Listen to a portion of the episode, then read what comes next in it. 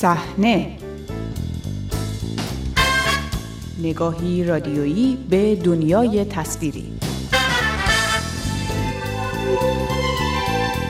سلام به شماره دیگری از مجله هفتگی صحنه خوش آمدید من بابک قفوری آذر هستم در این شماره به بهانه درگذشت فخری خورش به بررسی کارنامه این بازیگر شناخته شده سینما، تئاتر و تلویزیون ایران می‌پردازیم. با صحنه همراه باشید. سینمای ایران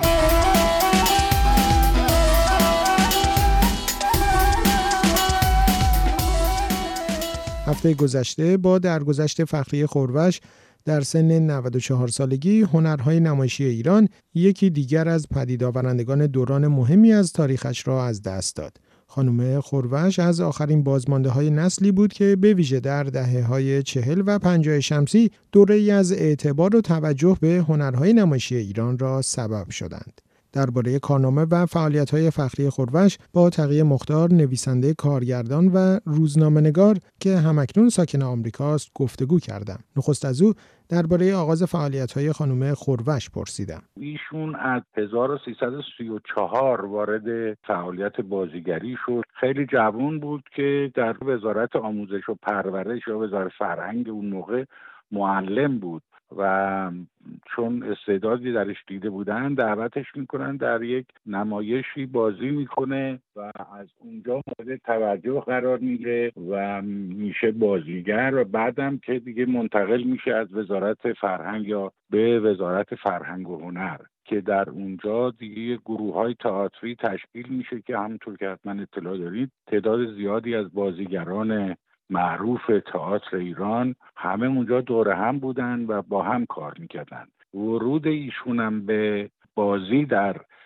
تلتئاترها اون به خواست خود وزارت فرهنگ هنر انجام گرفت که هر هفته در تلویزیون ثابت تا سال اون موقع اینها نمایش های زنده رو می بردن روی صحنه که مستقیم پخش می‌شد. و خب کار بسیار بسیار مشکلی هم بود که هر هفته شما بتونید یه نمایش رو تمرین کنید آماده کنید کارگردانی کنید بازی کنید. یه گروه بودن که هر دفعه یکی از اونها کارگردانی می‌کرد بقیه همکارانشون هم بازی می‌کردن. از اونجا بود که خانم خورش به عنوان یه بازیگر مهم زن در تئاتر ایران مطرح شد. البته ایشون در فیلم های ایرانی غیر موج نوعی هم که گفته میشه فیلم های بازی کرده.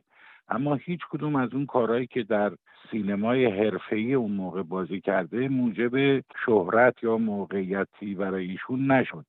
بلکه همون کارهای تئاتری یا تلتئاترها بازیگری بازی هایی که روی صحنه تئاتر انجام می‌داد همه اینها یک اعتباری برای ایشون محسوب شد و یک اسم خیلی محترمی برای ایشون به وجود البته باید این رو توضیح بدم که خب اکثر کارهایی که ایشون کرده چه در تئاتر تلویزیون یا سینما از طریق بودجه های دولتی بوده که مثلا وزارت فرهنگ و هنر یا نهادهای دیگه که وجود داشتن این فیلم ها چون هیچ کدوم نیاز به استقبال بالا در گیشه نداشتن و فروش اصلا مورد نه که نخوان فروش کنه یعنی اهمیت چندانی نداشت که این فیلم در بازار زیاد موفق بشه یا نشه.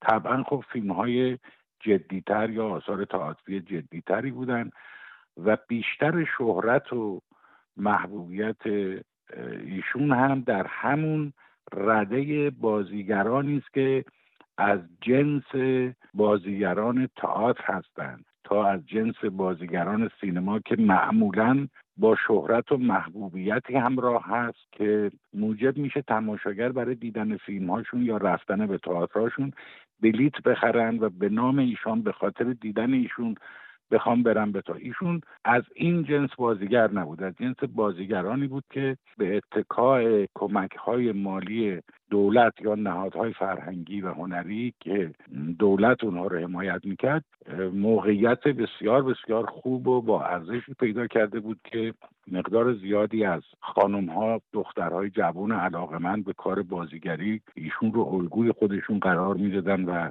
دلشون می‌خواست که مثل ایشون بشن.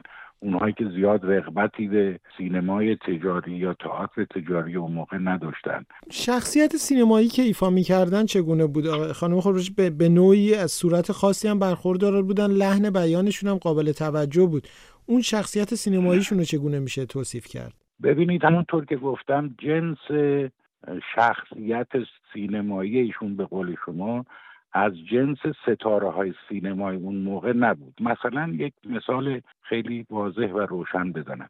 زندیات خانم ایرن هم بازیگر تئاتر بود. تقریبا همسن و سال ایشون هم بود و ایشون هم از یه زیبایی ظاهر مثل خانم خوربش برخوردار بود و در کار تئاتر هم بازی می‌کرد سینما هم. ولی خانم ایرن تونست در سینما با ایفای بعضی از نقش هایی که خانم خوربش هرگز به طرف اونها نرفت یک شهرت و محبوبیت ایجاد کنه برای خودش که به عنوان ستاره شناخته شد. ایرن در واقع شد ستاره سینما. ولی خانم خوربش هیچ وقت ستاره سینما نشد. خانم خوربش همیشه یک بازیگر خوب محترم به صلاح قابل احترام بود برای مردم. در هر حال اون چی که اهمیت داره اینه که خانم خوربش در طی پنجاه سال از 1334 تا 1384 که فعالیت می‌کرد در سینما و تلویزیون و تئاتر و اینها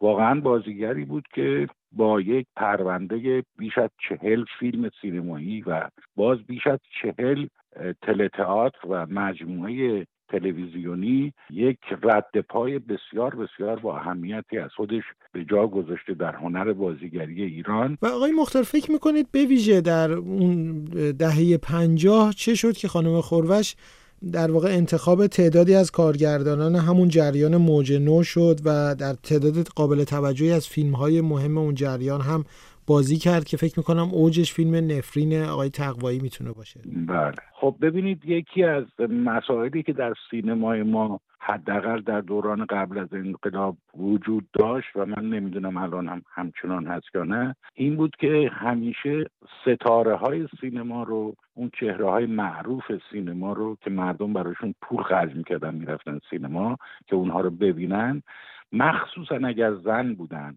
به خاطر اینکه بعضی رول بازی می‌کردن یک کمی برهنگی و اینها درش به صلاح وجود داشت. اینها رو کارگردان هایی که خودشون رو جدی میپنداشتن یا می‌خواستن فیلم جدی بسازن یا می‌خواستن که فیلم های فرهنگی درست بکنن اینها اینا به دیده تحقیر نگاه می‌کردن.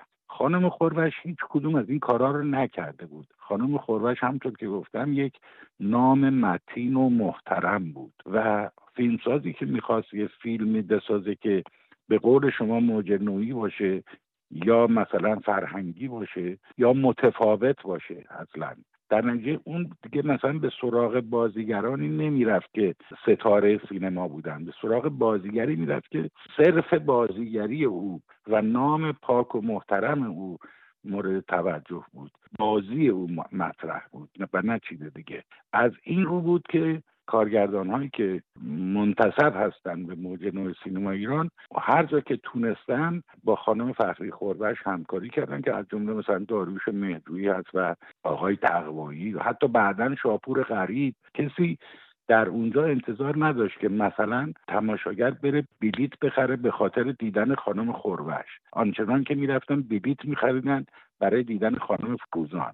اینا اونو نمی‌خواستن. اینا می‌خواستن فقط خود کارگردان و اهمیت فیلمی که ساختن مطرح باشه. و احتمالا به همین دلیل در واقع می‌تونیم بگیم که زمینه ادامه کار خانم خوربش در سالهای بعد انقلاب 57 هم مهیا شد و ایشون جز بازیگران زنی بود که به همین دلیله که وقتی انقلاب شد همونطور که می‌دونید حکومت جدید اکثر هنرپیشه های شناخته شده اون موقع رو مخصوصا خانم ها رو همه رو احضار کردن و اینها رو ممنوع کار کردن و حتی بازداشت کردن و ممنوع خروج کردن و از این دست مشکلات. ولی چنین کاری در مورد خانم خوربش انجام نشد. چرا؟ برای اینکه همونطور که گفتم ایشون در ردیف اون بازیگران نبود. خانم خوربش بازیگری نبود که عکسش و اسمش و چهرش دائم توی مطبوعات باشه رو پرده سینما باشه و حاشیه داشته باشه جنجال داشته باشه.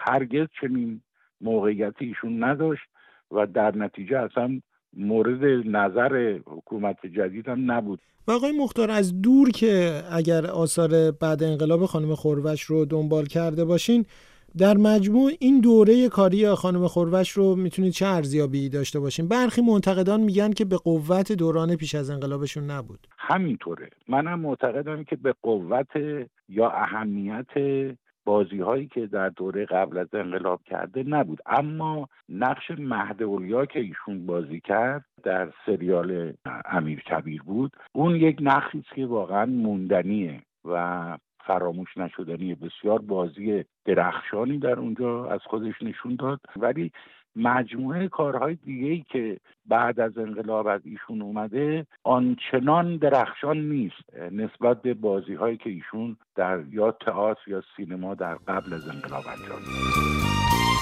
از همراهی دیگرتان با مجله هفتگی صحنه سپاس گذارم تا شماره آینده شب و روز خوش.